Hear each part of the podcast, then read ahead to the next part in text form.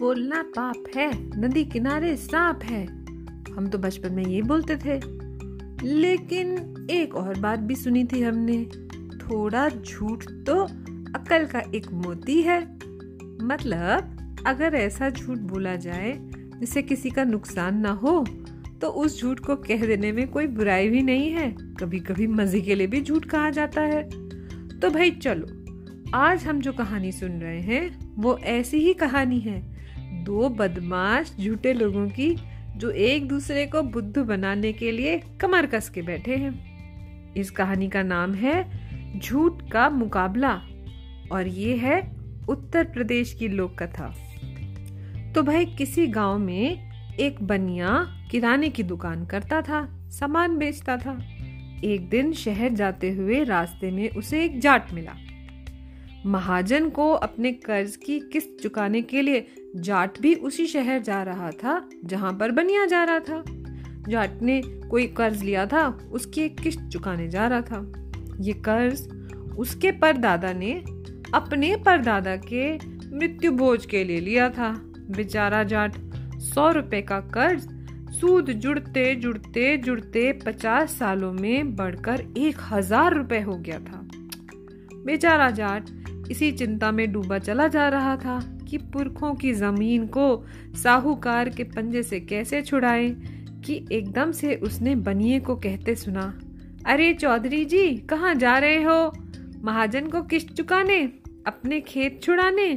अरे भाई बड़ी मुश्किल है।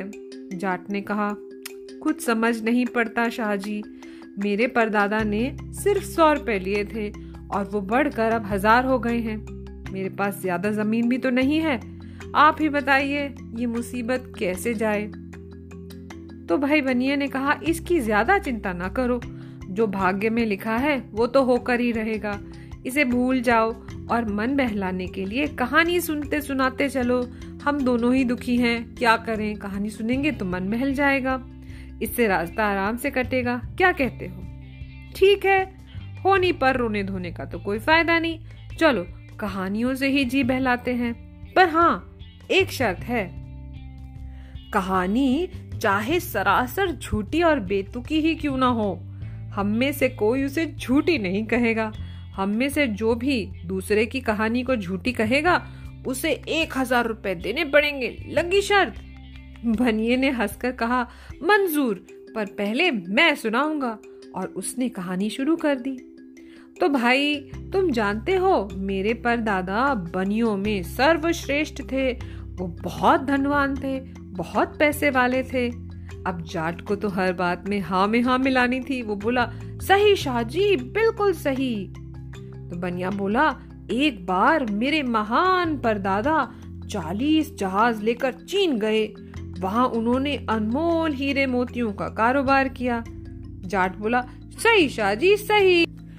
तो बनिया बोला, वहां वो कई साल रुके और बहुत पैसा कमाया।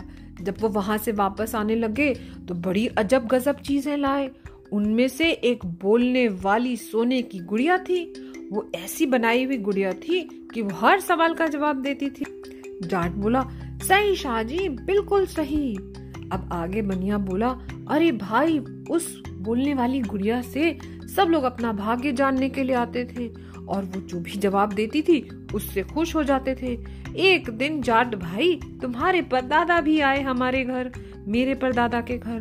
तुम्हारे परदादा ने उससे पूछा, सबसे बुद्धिमान लोग कौन होते हैं? तो वो गुड़िया बोली, बनिए।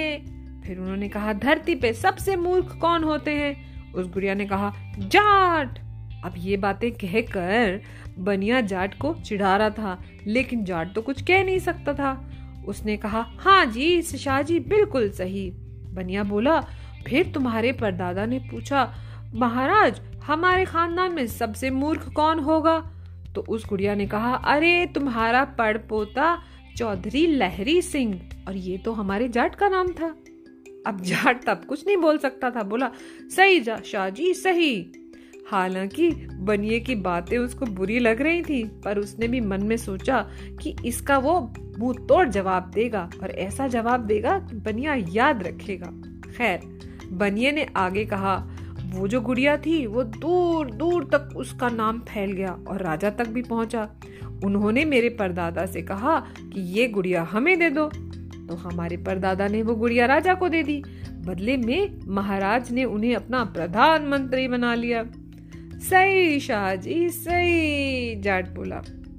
बरसों तक मेरे परदादा ने महाराज की सेवा की। जब वो बूढ़े हो गए तो उनकी जगह मेरे दादा बन गए। वो भी बड़े मजे से रहते थे, ठाट बाट से रहते थे और राजकाज का काम करते थे। एक बार महाराज ने उन्हें ऐसा किया कि किसी ने उनकी शिकायत कर दी, तो महाराज ने मेरे दादाजी को हाथी के सामने फेंकवा दिया। लेकिन मेरे दादाजी को देख के हाथी डर गया और शांत हो गया और झुककर प्रणाम किया और सूंड से उठाकर अपनी पीठ पर बिठा लिया।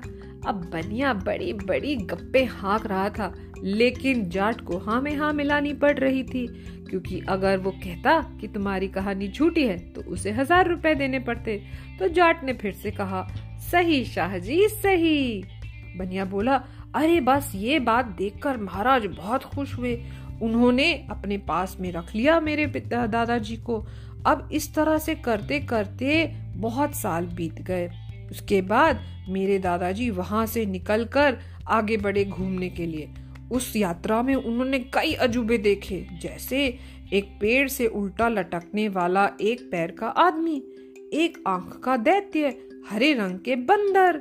इस तरह से चलते चलते कुछ समय बाद मेरे दादाजी के बेटा हुआ, माने मेरे पिताजी। अब मेरे पिताजी भी मेरे दादाजी के साथ घूमते जाने लगे, और वो तो भाई ऐसे थे कि 4 साल में 40 की उम्र के हो गए, इतनी तेजी से बढ़ रहे थे। भैया जाट सुन सुन के मन में सोच तो रहा था कितनी झूठी बात, लेकिन मुंह से कुछ कह नहीं सकता था, बार बार बोलता सही शाहजी सही। तो भाई उसके बाद बनिए ने कहा कि एक दिन मेरे पिता ने एक मच्छर को अपने कान के पास भनभनाते हुए देखा, जो ने काटने की ताक में था। उनकी समझ में कुछ नहीं आया वो क्या करें। तुम तो जानते हो ना, हमारी जाति में हम किसी को मारते नहीं हैं। तो मेरे पिताजी ने मच्छर के पाँव पकड़कर दया की भीख मांगी। मच्छर बहुत खुश हुआ। उसने कहा, मैंने बहुत दुनिया देखी है, आप जैसा महान आदमी नहीं देखा, मैं आपके लिए कुछ करना चाहता हूँ। ये कहकर मच्छर ने अपना मुंह खोला और उसके मुंह में मेरे पिताजी ने देखा सोने के रंग का एक विशाल महल।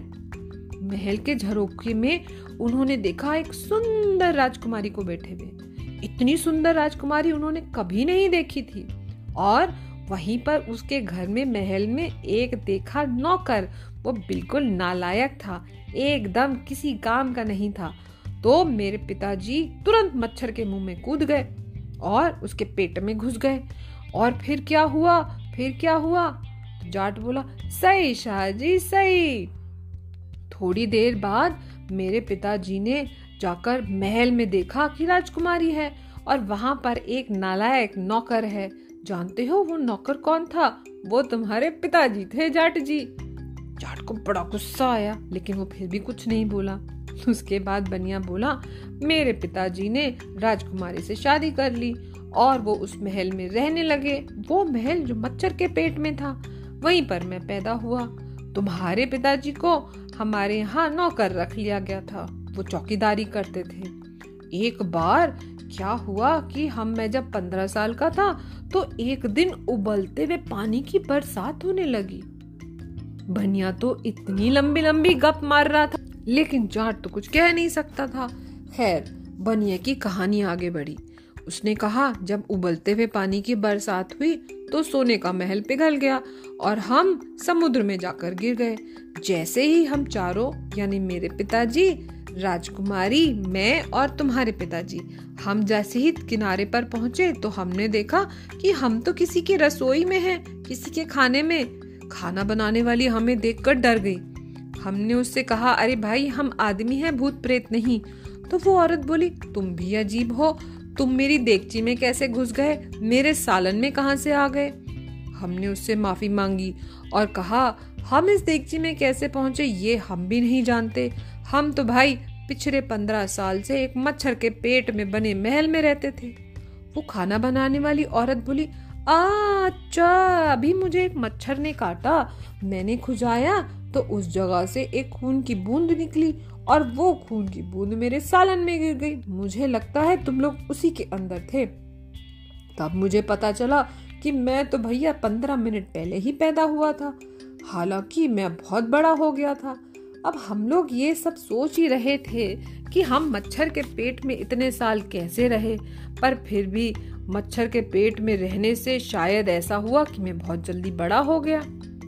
जाट ये गप्पे सुन रहा था और साथ साथ बोल रहा था, सही शाहजी सही।